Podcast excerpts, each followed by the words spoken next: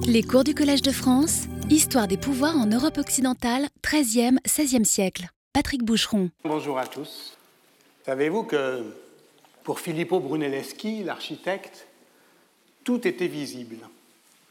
C'était davantage qu'un visionnaire, un, un voyant.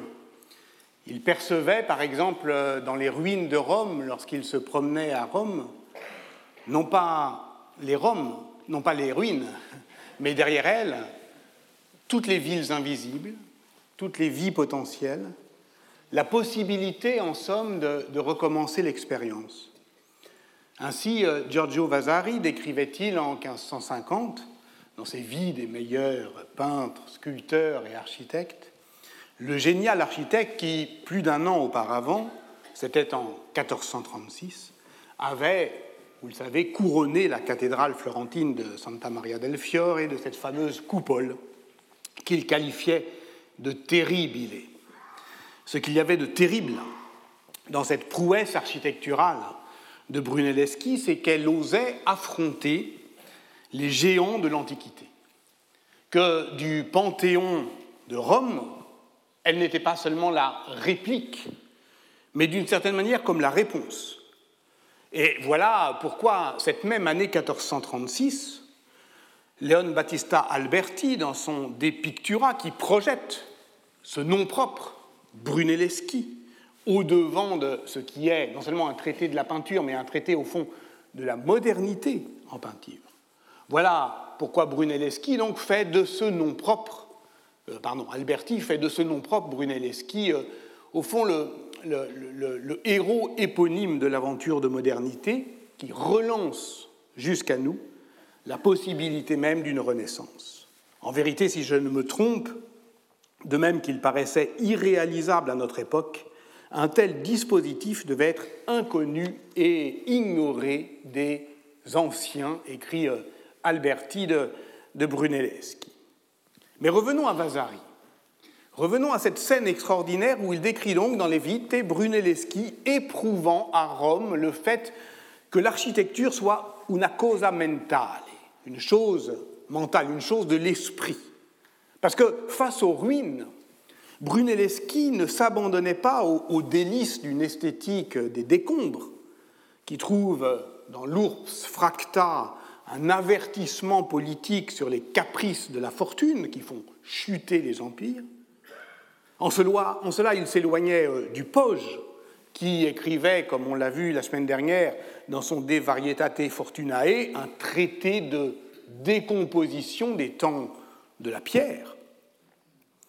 Brunelleschi ne cherche pas davantage à relever les ruines, au double sens euh, du relevé d'architecture, c'est-à-dire du dessin qui relève des vestiges, et du euh, relèvement architectural, c'est-à-dire du, chantier, qui redresse et qui restaure.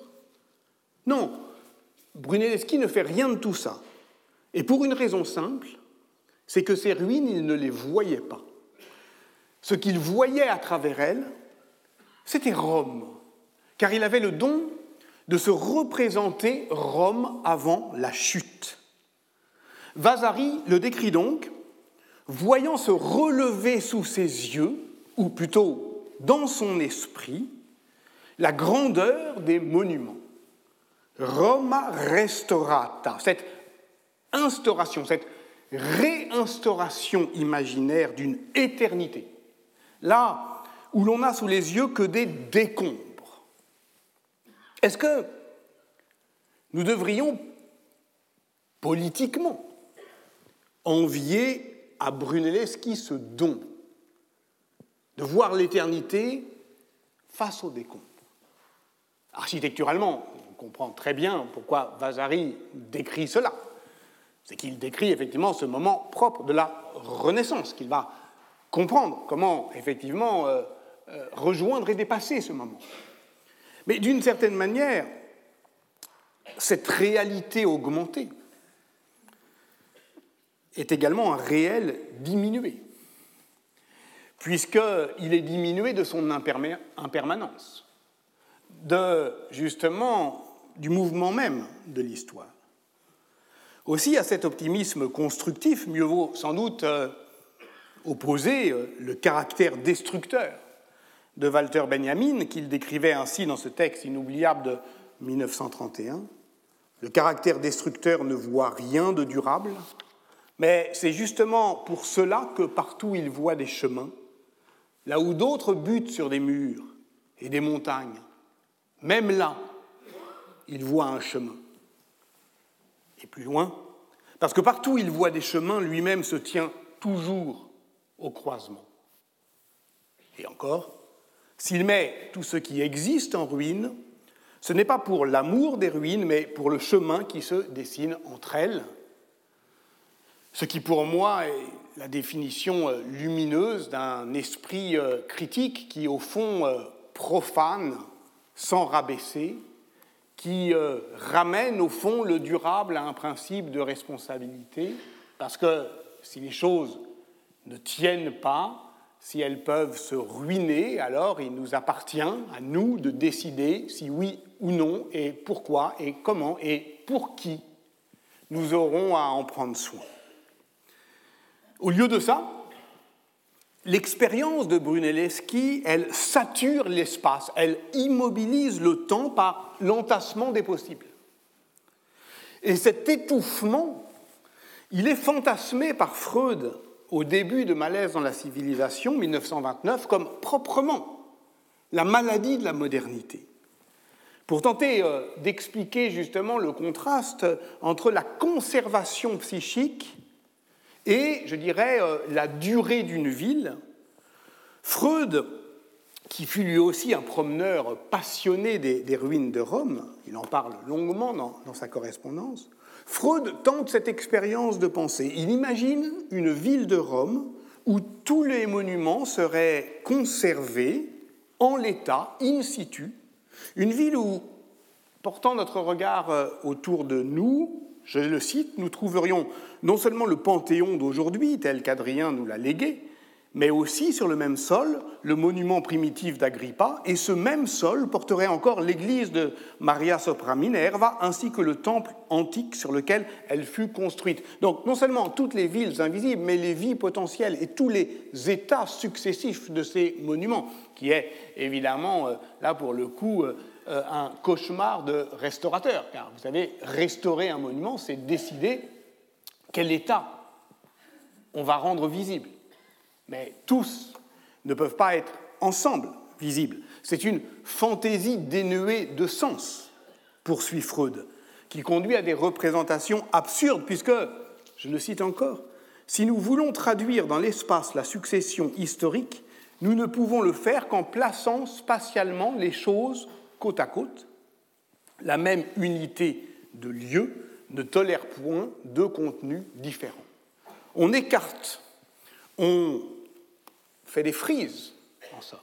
C'est-à-dire qu'on place, on dispose les événements qui, en réalité, dans euh, la vie urbaine, s'entassent et euh, s'annulent l'un l'autre.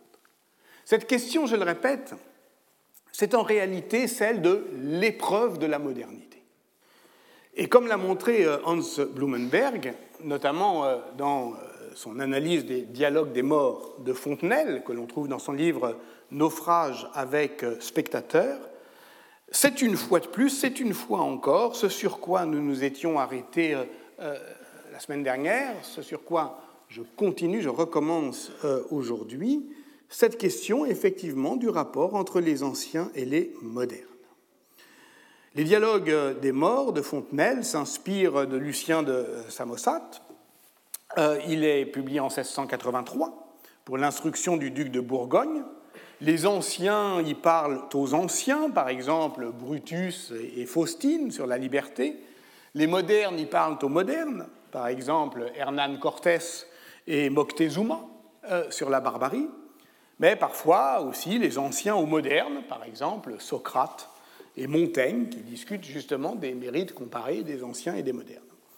Euh, Fontenelle donc euh, euh, décrit tout cela et en particulier je m'attacherai à cet échange bien connu et fascinant entre Démétrios de Phalère et Hérostrate sur la manière d'assurer sa propre gloire. en bâtissant, dit l'un, Démétrios de Phalère, qui a fait installer 360 euh, statues à son effigie dans Athènes, en détruisant, dit l'autre, Hérostrate, qui a réduit en cendres le temple d'Éphèse et qui a placé son nom, en somme, euh, sur ce manque. Et voici ce qu'affirme Hérostrate La terre ressemble à de grandes tablettes où chacun veut écrire son nom. Quand ces tablettes sont pleines, il faut bien effacer les noms qui y sont déjà inscrits pour y mettre des nouveaux. Que serait-ce si tous les monuments des anciens subsistaient? Que serait-ce si tous les monuments des anciens subsistaient? Vous voyez que dans ce passage se reconnaissent les deux craintes qui hantent la modernité, selon Roger Chartier, qui s'en est fait l'historien, la peur d'une mémoire effacée et la crainte d'une mémoire saturée. Ici, le naufrage, la, la mer oublieuse, la surface qui ne se ride plus d'aucune présence, tout y disparaît jusqu'aux traces, jusqu'au nom des noyés. Là, la surface de la Terre qui se zèbre de présences humaines qui se superposent et qui, d'une certaine manière, vont se fragiliser dès lors qu'on va les exposer.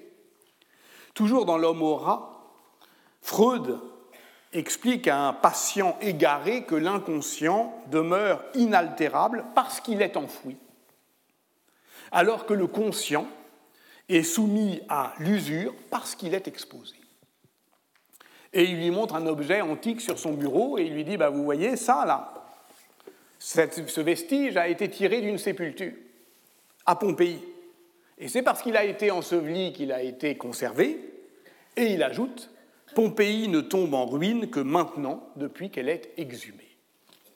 Ce thème, vous voyez, de la mémoire euh, saturée, qui est aussi le thème, euh, au fond, de la, du vide, d'un oubli par euh, substitution, du fait que l'on met quelque chose à la place d'un lieu, qu'on tient lieu de, qu'on agit au nom de, tout cela, effectivement, pose des questions essentielles, me semble-t-il, qui ne sont pas des petites interrogations pour nos inquiétudes contemporaines.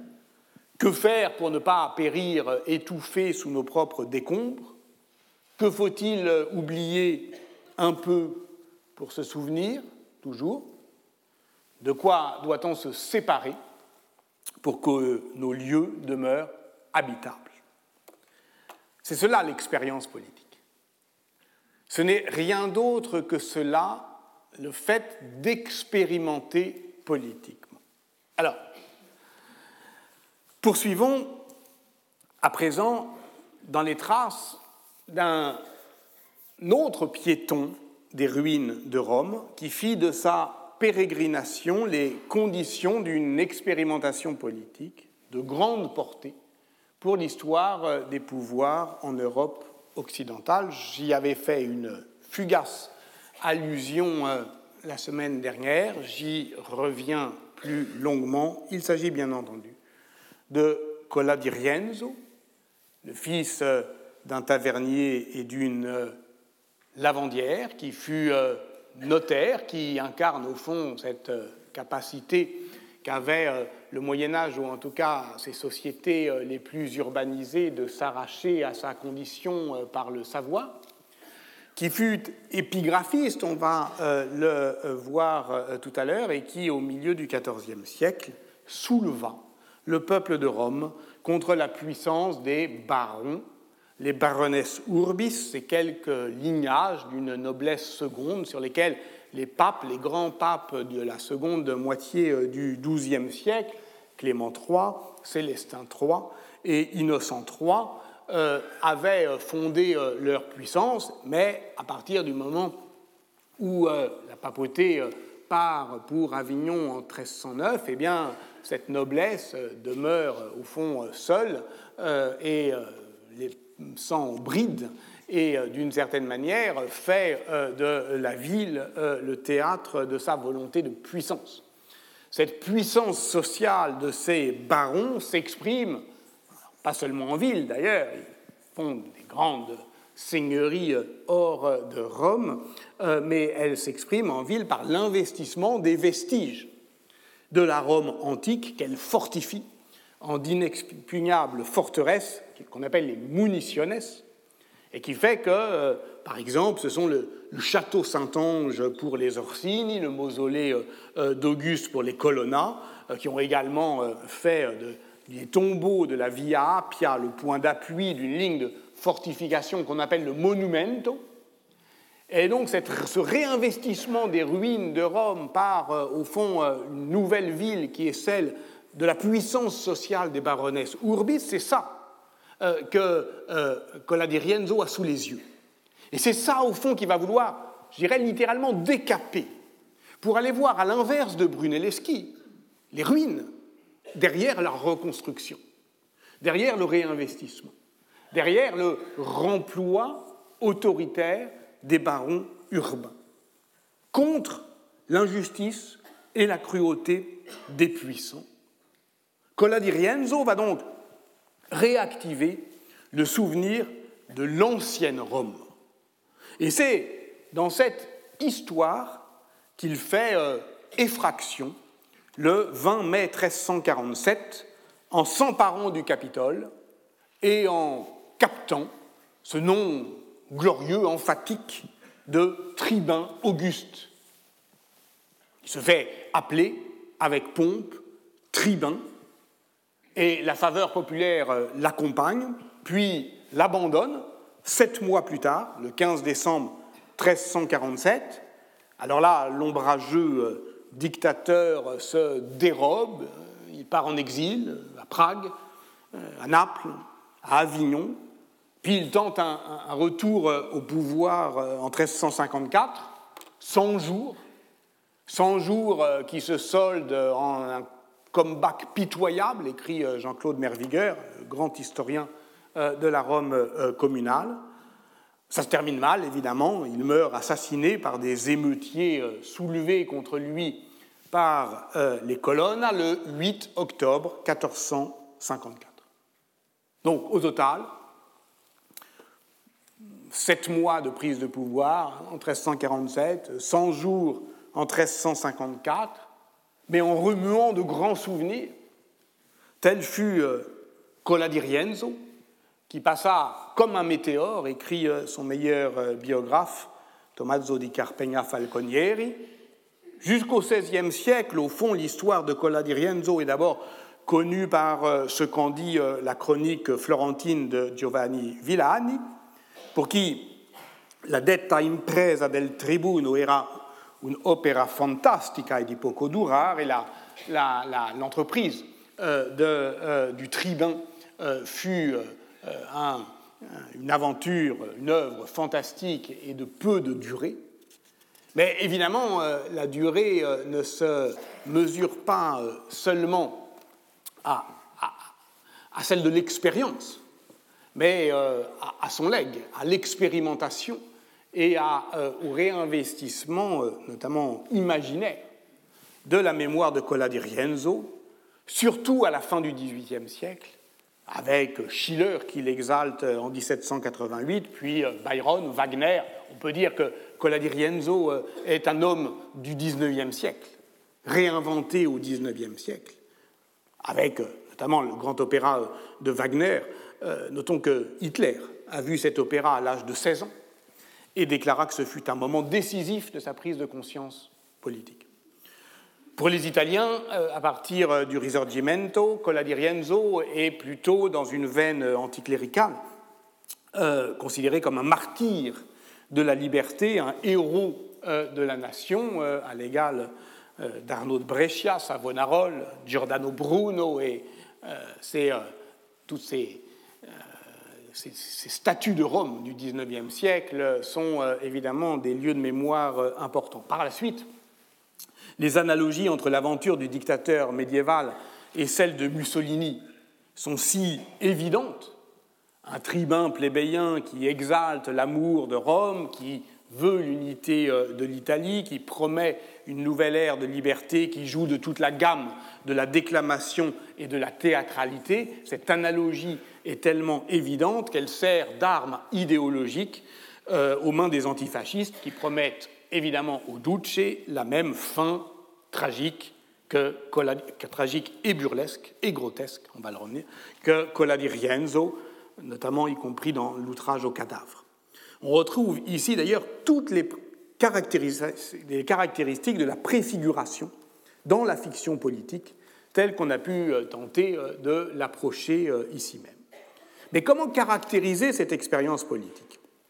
Suivons pour cela une source majeure, bien connue des historiens, la chronique de l'Anonimo Romano, écrite en vulgaire romain par un auteur qui a d'évidentes sympathies populaires, vous pouvez en lire euh, une traduction euh, française euh, chez l'éditeur toulousain Anacarsis.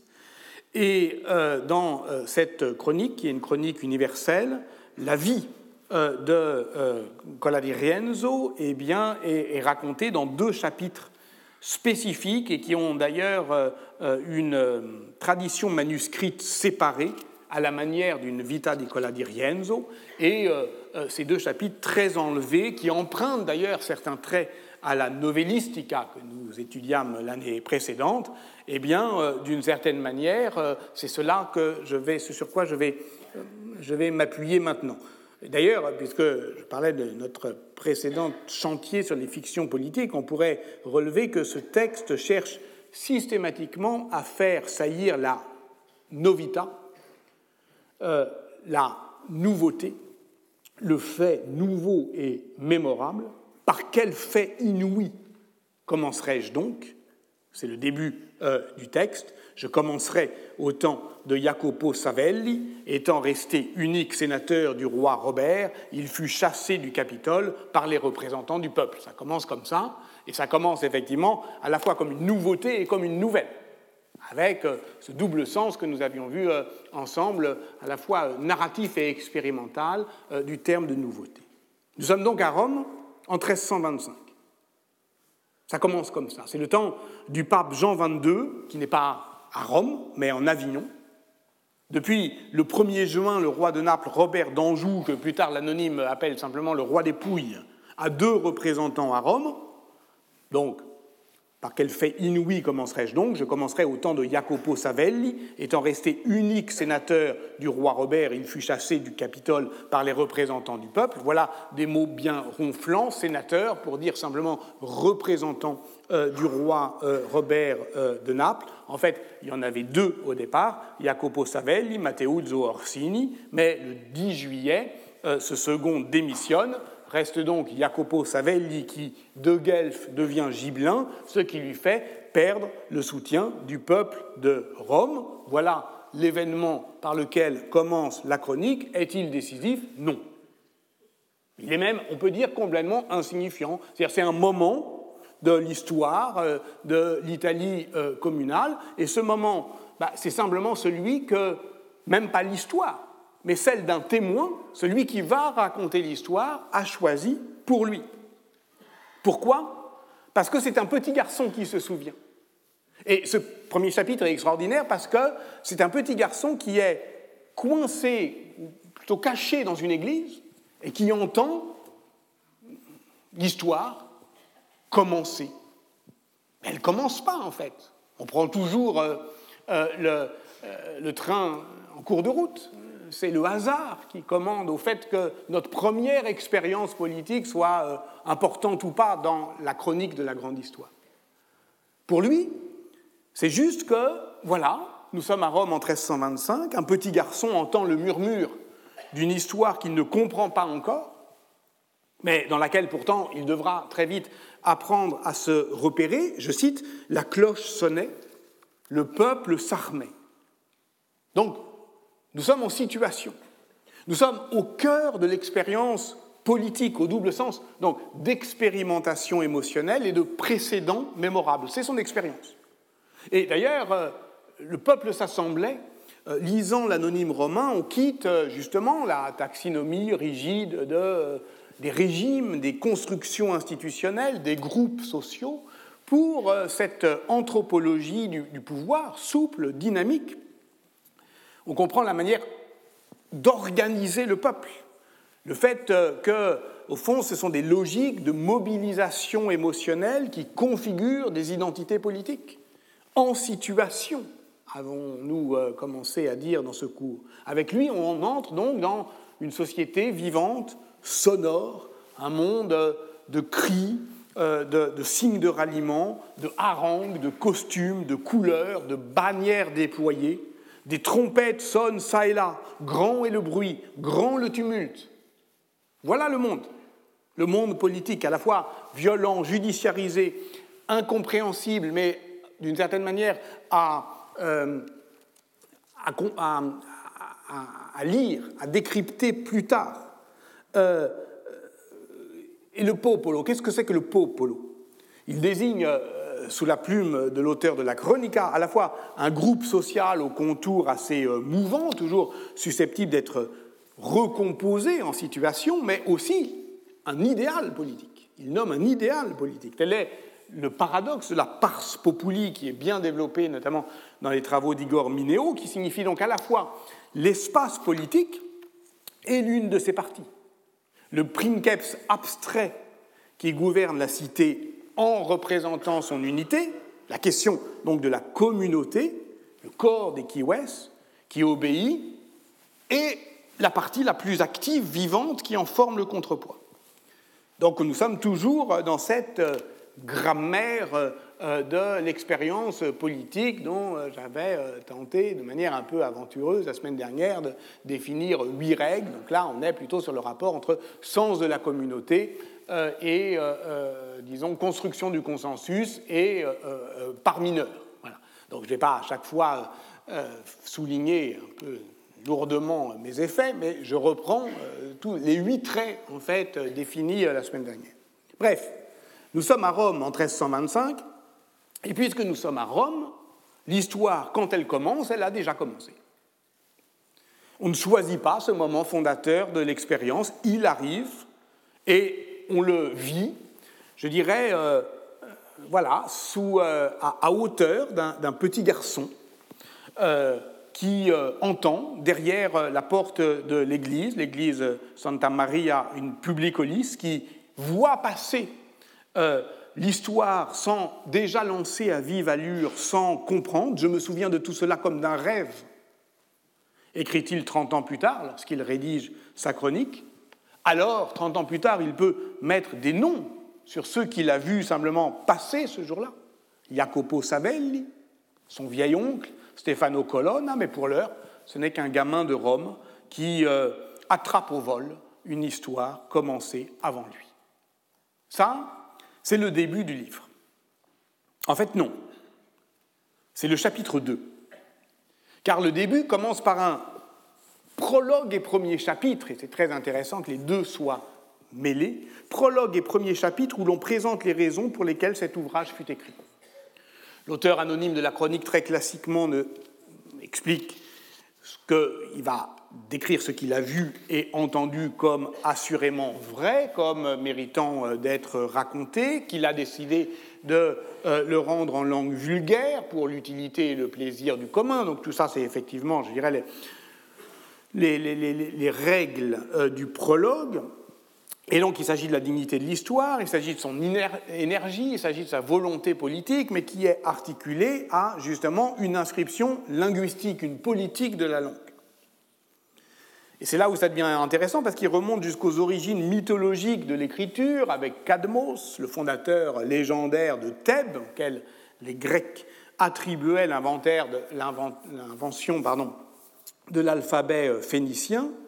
Et l'anonymo romano fait de l'inscription écrite un rempart contre la défaillance des souvenirs humains. C'est-à-dire que justement, pour qu'il n'y ait pas que cet entassement euh, mémoriel, il faut qu'il y ait inscrit quelque part, et on retrouve d'une certaine manière euh, euh, ce fantasme, tous les sens du terme, de Démétrios de, de Phalère et de Hérostrate, la question de l'inscription quelque part, il faut qu'il y ait une inscription qui, justement, se sépare du lieu où ça a eu lieu. Autant la mémoire s'inscrit in situ, placé dans les lieux célèbres, là où les faits avaient eu lieu, écrit-il, et ça c'est l'épigraphie, ce que justement va voir Cola di Rienzo, autant écrire l'histoire, c'est se déplacer pour préserver de l'usure du temps, pour ralentir l'oubli, mais ça suppose ce pas de côté qui fait qu'on va aller la voir, pas là où elle s'entasse, pas là où elle euh, devient aveugle à elle-même par euh, justement empilement.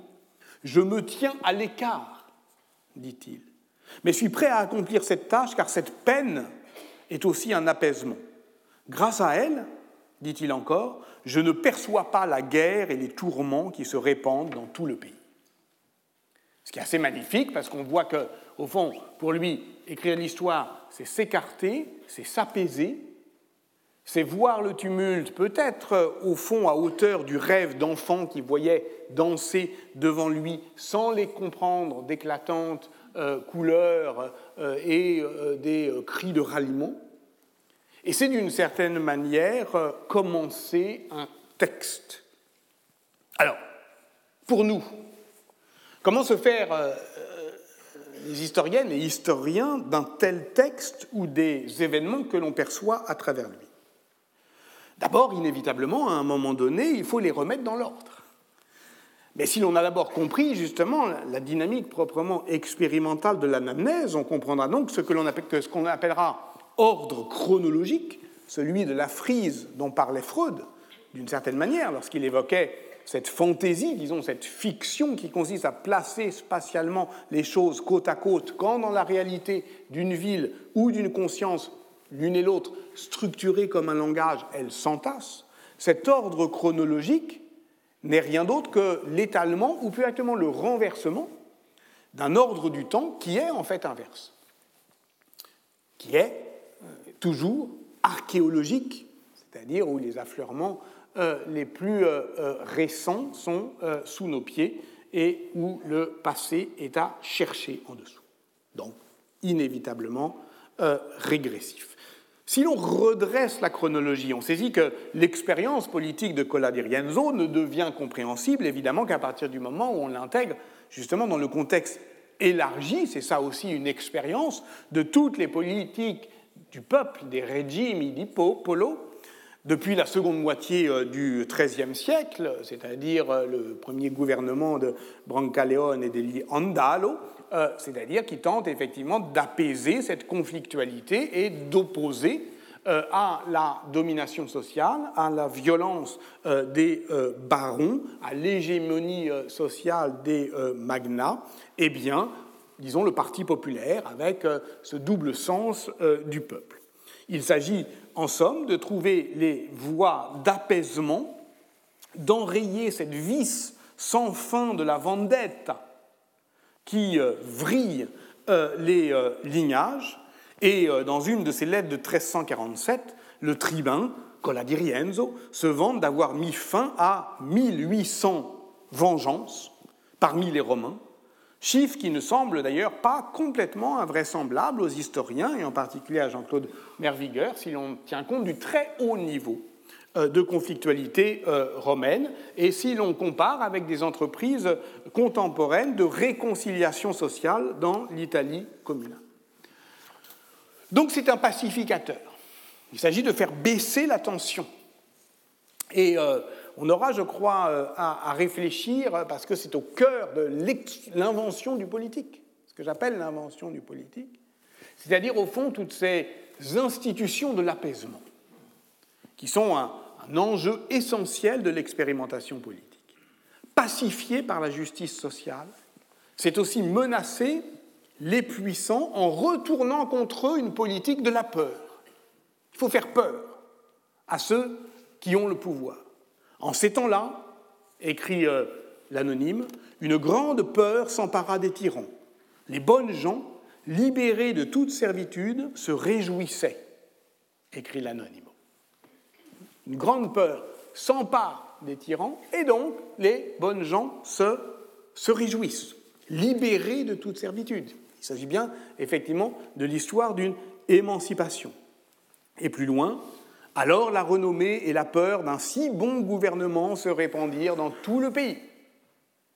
évidemment, euh, on croirait lire ici euh, le cartel euh, exaltant l'allégorie de la Securitas peinte par Ambrogio Lorenzetti neuf ans plus tôt, à Sienne, dans le palais public, à l'aplomb de la porte qui ouvre sur le contado siennois et qui effectivement donne à voir cette politique de pacification par euh, l'apaisement et la justice sociale, ces effets du bon gouvernement qui permettent à chacun de cheminer sans peur. Car la chronique de l'anonyme rend admirablement bien, je dirais, la dimension spatiale, urbaine, d'une politique de, bien commun qui consiste à rendre la ville disponible pour des usages de l'espace délivrés de ce, des munitionnes, justement, de cette manière de se retrancher dans le passé dans un espace qui est délivré de l'emprise des lignages nobles qui se déverrouillent. Sa victoire politique, d'ailleurs, se manifeste par une ouverture urbanistique, et il commanda que toutes les clôtures des barons furent mises à terre. Donc c'est au sens propre, effectivement, une, bah, ouverture. Et dès lors que s'amorce le mouvement inverse, on sait que euh, l'heure de la défaite a sonné, c'est à ce moment-là que Messire, le comte palatin, fit mettre une barrière dans le quartier des Colonna. Et là, c'est fini. Ouverture de l'expérience, fermeture. C'est évidemment euh, sa réversibilité qui est proprement urbaine. Ouverture, fermeture. Cette expérience urbaine, elle est aussi existentielle. C'est celle de la puissance de la parole. Parce que qu'est-ce qui fait baisser la garde? Qu'est-ce qui fait chuter euh, les munitionnaires Qu'est-ce qui ouvre les portes, littéralement? C'est la parole. Le tribun manie toutes les armes de l'éloquence. C'est un dictateur au sens technique de l'ars dictaminis, un maître de la composition épistolaire qui manie euh, parfaitement, euh, évidemment, cet art de bien n'écrire, dont euh, Benoît Grévin euh, a montré qu'il l'avait d'une certaine manière assimilé par les lectures intenses des lettres de Pierre de la Vigne, c'est-à-dire au fond de ce langage d'apparat qui a été euh, expérimenté à la cour de, Frédéric II en Sicile et qui deviendra véritablement le langage politique européen. Récupération personnelle, audacieuse d'une rhétorique impériale romaine d'apparence antiquisante au profit d'une restauration de Rome, écrit Benoît Grévin. Et vous voyez qu'on est très proche de, cette, de, ce mouvement euh, euh, dont on avait évoqué dès la, fois, dès la première fois avec les Laudes Regia et de, récupération en fait des rebuts euh, de cette langue d'apparat. Eh bien, l'anonyme est effectivement celui-là, celui qui est formé à l'ars dictaminis, euh, Colladirienzo, pardon, et celui-là, et l'anonyme le, décrit entouré de secrétaires qui ne cessaient jour et nuit d'écrire des lettres, mais il en il s'en inspire pour euh, euh, développer un ars arengandi, un art de la harangue, c'est-à-dire le fait de parler à des foules. Mais parler à des foules, et c'est là, effectivement, il y a ces grands spectacles multimédia assez spectaculaires, sortes de stand-up. Ça commence en 1346 à la basilique euh, Saint-Jean euh, de Latran, où il met, le paquet. Il, y a, tout. Il y a du théâtre, il y a des sons, il y a des costumes. Il change cinq fois de, cinq fois de, euh, de costume. bon, voilà, il joue de toute la gamme des émotions. Et c'est évidemment très important parce que, au fond, on voit que l'anonyme produit cette, description extraordinairement précise et dense et en même temps cette théorisation à chaud. Ça utilise aussi euh, euh, euh, la, peinture allégorique. il a peint des allégories féminines, une Rome qui a perdu son gouvernat, il a une, et l'anonyme écrit, il exhorta les gouverneurs et le peuple à bien agir grâce à une allégorie qu'il fit peindre sur le palais du Capitole devant le marché. Alors là encore, j'ai du mal à ne pas euh, mettre en regard euh, cette peinture qu'on ne voit plus, mais qui est si bien décrite, avec celle qu'on voit, mais que personne n'a décrite, hein, comme ça, euh, celle évidemment d'Ambrogio Lorenzetti. Mais le plus important, c'est cette question, effectivement, vous le voyez, de la harangue, qui est, au fond, cet art de parler à tous, mais pas comme un tous, mais comme à chacun. Et c'est chacun d'entre nous qui se trouve, au fond, ému au sens propre, c'est-à-dire, euh, d'une certaine manière, euh, qui sent euh, les défenses tomber. Voilà, exactement comme dans la ville, au fond, on, devient véritablement libre quand, les défenses tombent. Ça, ça a été décrit très bien, cette analyse rhétorique, effectivement, qui ouvre la possibilité d'une interprétation émotionnelle de cette expérience de langage. La puissance émotive euh, de la rhétorique qui met littéralement en mouvement. Euh, lorsque le pape Clément VI reçut en 1343 à Avignon l'ambassade romaine dans laquelle le notaire se fit pour la première fois remarquer, c'est pas n'importe qui Clément VI, c'est un intellectuel de haut vol. Vous voyez euh, la thèse euh, d'Étienne Anaheim qui montre comment lui aussi, lui surtout, est parfaitement rompu euh, à la technique du sermon, que c'est un grand intellectuel. Et pourtant, c'est pas seulement qu'il admire le beau style de la langue de Cola, écrit l'anonyme, mais c'est que ses convictions en sont littéralement ébranlées. Le pape conçu beaucoup de ressentiments contre ses puissants, c'est-à-dire ses alliés. Il le retourne euh, littéralement. Et, d'une certaine manière, il, réussit cette, euh, cette, puissance au fond, vous voyez, cette, euh, ce choc émotionnel, cette forme de vie, là encore.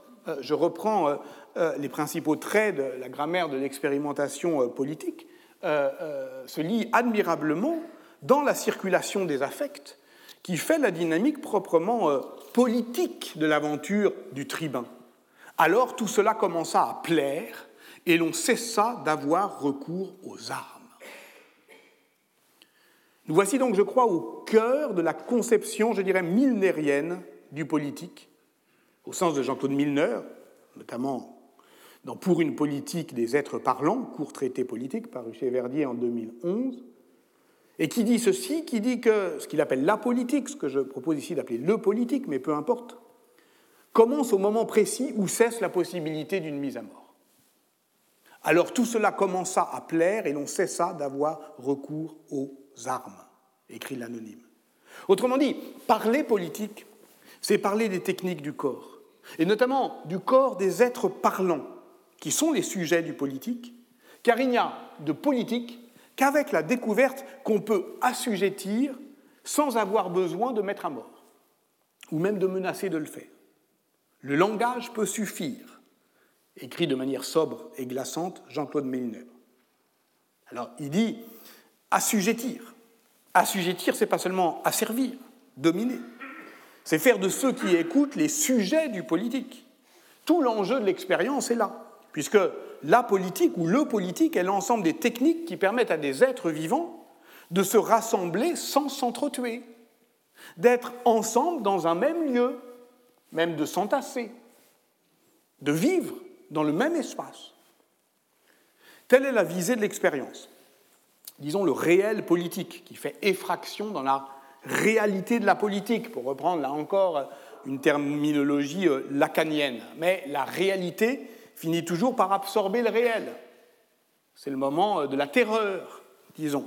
Toujours euh, Jean-Claude Milner, mais cette fois-ci dans, Relire la Révolution. L'anonyme décrit aussi le renversement, décrit l'oubris de celui qui se fait progressivement reconnaître des pouvoirs dictatoriaux. Le dictateur devient le dictateur. Celui qui se fait dicter sa conduite par l'amour qu'il inspire. Il s'habillait comme un véritable tyran d'Asie. Déjà, il montrait qu'il voulait, par la force, gouverner en tyran.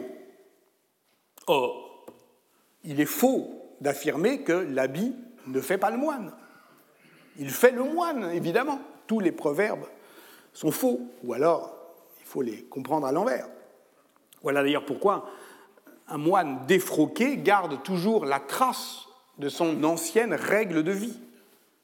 La trace, ou plus exactement, c'est ce que Giorgio Agamben appelle la signature. Et c'est une manière euh, pour lui de, contester la radicalité de la désécularisation chez Carl Schmitt, je le cite, Dans le système conceptuel de la modernité, la sécularisation agit donc comme une signature qui la renvoie à la théologie. De même que selon le droit canon, le prêtre revenu à l'état séculier devait porter un signe rappelant l'ordre auquel il avait appartenu, de même, le concept sécularisé, présente comme une signature son ancienne appartenance à la sphère théologique. Vous comprenez ce que je cherche, moi, c'est une archéologie politique qui va chercher ces signatures, c'est-à-dire, euh, au fond, la signature d'archaïsme euh, de la gouvernementalité moderne. Et donc, le moment où il se trouve, au fond, vêtu comme un tyran d'Asie, et le moment où Colladirienzo voit en lui, sent en lui se retourner l'expérience. Au fond, il avait été cherché ce langage d'apparat aussi dans la cour de Frédéric II, en Sicile. Donc, oui, les proverbes mentent toujours. Il est faux de dire que l'habit ne fait pas le moine, comme il est faux de dire que la politique est l'art de retourner sa veste, parce que d'une certaine manière, on ne peut pas la retourner. Elle colle à la peau, elle devient une seconde peau. Et il ne s'agit pas seulement de décrire la fin de l'aventure de Colladirienzo comme le retournement de l'opinion, des alliances, mais bien comme la réversibilité de l'expérience. Alors le tribun commença à se faire haïr. Voilà effectivement comment la circulation des affects se retourne. Et qu'est-ce qu'il fait quand il se fait haïr Colladirienzo, bah, il grossit. Colladirienzo est un corps amorphe, aboulique, il est aussi euh, solitaire, euh, ombrageux, euh, il chérit sa liberté, il ne songe pas à résister lorsque, à la fin de cette même année 1347, il doit affronter la résistance armée de son adversaire. Je cite l'anonyme, il n'était pas quelqu'un à s'opposer au peuple, il avait juste le cœur glacé. Il se crut déjà mort. Exactement comme cette Baderne qui, euh, euh, on le voyait avec le Léviathan, qui d'une certaine manière se dégonfle dès lors qu'on ne croit plus en lui. Et suit une scène quasi shakespearienne d'abandon du pouvoir, alors que le tribun se défaisait de sa grandeur. Ceux qui étaient avec lui pleuraient aussi, ils pleuraient ainsi que le peuple malheureux.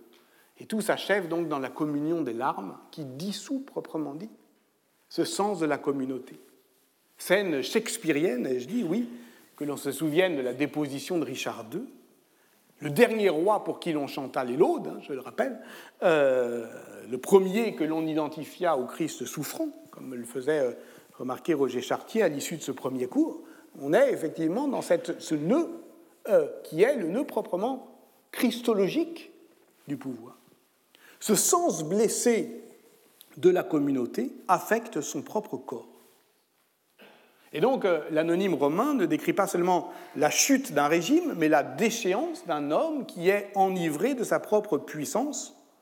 Et lors de son euh, retour en 1354, puisque l'histoire, euh, comme chez Marx, ne, recommence pas mais bégaye, et que le, retour est la caricature du premier acte, il recommence, mais en plus rapide et en plus grotesque, le cycle de l'amour et du désamour. Et donc son, corps, une fois de plus, s'alourdit à mesure que s'étend l'appétit de puissance. Sept ans auparavant déjà, je cite l'anonyme, il prit des couleurs et des rondeurs, et mieux il mangeait, mieux il dormait. Et là, la deuxième fois, il est énorme, cramoisi, ses chairs rebondies étaient luisantes comme les plumes d'un pont. Et alors, il y a une description qui est euh, horrible. Le 8 octobre 1354, il est décapité, son corps brûlé, on le mit dans ce feu de chardon, il était gras, sa grâce faisait qu'il brûlait facilement, et là c'est parti. Et là ça se termine effectivement. Euh, bon, telle fut la fin de Cola di Rienzo, qui se fit auguste tribun de Rome pour être le champion des Romains. Que l'on se souvienne ici de cette phrase faussement anodine de Jacques Le Goff, que je citais la semaine dernière, L'Occident médiéval est né sur les ruines du monde romain, il y a trouvé appui et handicap à la fois. Rome a été sa nourriture et sa paralysie. Sa nourriture et sa paralysie. On comprend donc qu'il y a dans l'expérience politique de Cola di Rienzo, monstrueuse et délicate, sublime et grotesque, quelque chose de, de spécifiquement médiéval parce que ça met en jeu le recommencement, la question du recommencement romain. Alors on pourrait dire simplement, mais je ne veux pas verser dans la psychanalyse sauvage, qu'au fond, il en a trop bouffé, quoi. Du, rhum. Et que cette rétention fait l'obésité mémorielle du Moyen Âge, et que d'une certaine manière, l'humanisme, c'est bien un régime d'amaigrissement de la référence antique, à l'opposé de tout ce qu'on pense. C'est-à-dire une manière de s'alléger, de déposer ces vains ornements. Mais quel Rome? Quel miroir de Rome Cola di Rienzo opposait-il à ses concitoyens? Était-ce la Rome républicaine ou la Rome impériale qu'il leur demandait d'admirer? Telle fut au fond sa tragique ambiguïté pour Jean-Claude euh. Et je cite ici son dernier euh, livre intitulé L'autre Rome. Car en prétendant restaurer leur liberté républicaine, il proposait au fond aux Romains d'assumer une politique impériale qui débouchait sur l'espérance d'une Italie unifiée autour d'une ligue de cités dominée par un empereur élu, mais avec donc un, rêve universaliste de gouvernement du monde. Et les Romains se sont détournés de lui parce qu'en fait, ils ont compris que cette aventure ne pouvait euh, qu'être sans issue. Et, c'est d'ailleurs là, pour le coup, la fin de l'expérience est d'une très haute importance. C'est l'échec de Cola di Rienzo qui pousse, exemple, Pétrarque, qui voyait euh, un nouveau Brutus à épouser la, cause seigneuriale. Et ça, c'est toute l'histoire qu'on avait euh, racontée euh, l'année dernière. Donc l'ambivalence fondamentale du projet politique qu'il défend fiévreusement trouve son, son origine dans l'obsession des grandeurs de Rome. C'est comme ça que j'ai commencé, c'est comme ça que je terminerai. Partout ces grandeurs affleurent, sans cesse elles interpellent. Rome, qui n'est plus que rétractée dans l'anse du Tibre, cette ville médiévale, chétive, qui est comme le parasite du grand cadavre à la renverse, cet espace qui est à la fois rétracté et d'une certaine manière qui fait reproche aux Romains de ce qu'ils sont devenus, les vestiges antiques qu'ils parsèment non seulement au centre, mais très au-delà, et qui montrent la spectaculaire, la monstrueuse disproportion avec ce que fut le monstre urbain de l'Ourps. Scola di Rienzo les parcours et il est le piéton découragé de la décadence de Rome. Et puisqu'il sait déchiffrer le langage des ruines, il entend les reproches qu'elles lui font. Personne comme lui ne savait lire les antiques épitaphes. Il traduisait en langue vulgaire toutes les inscriptions antiques et interprétait avec justesse les antiques épitaphes.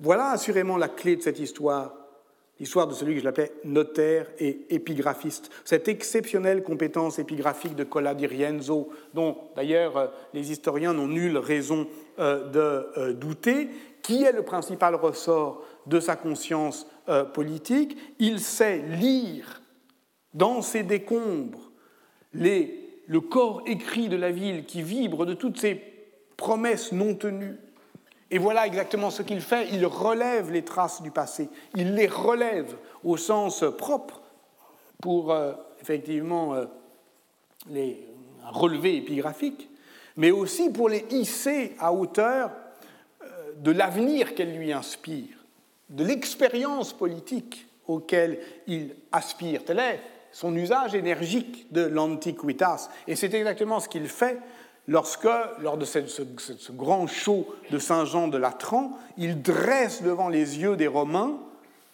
eh bien, euh, euh, la euh, loi de Vespasien, la plaque antique, la lex regia ou lex de imperio Vespasiani, dont on dit qu'elle était remployée comme table d'autel et qu'il renverse littéralement, qu'il profane.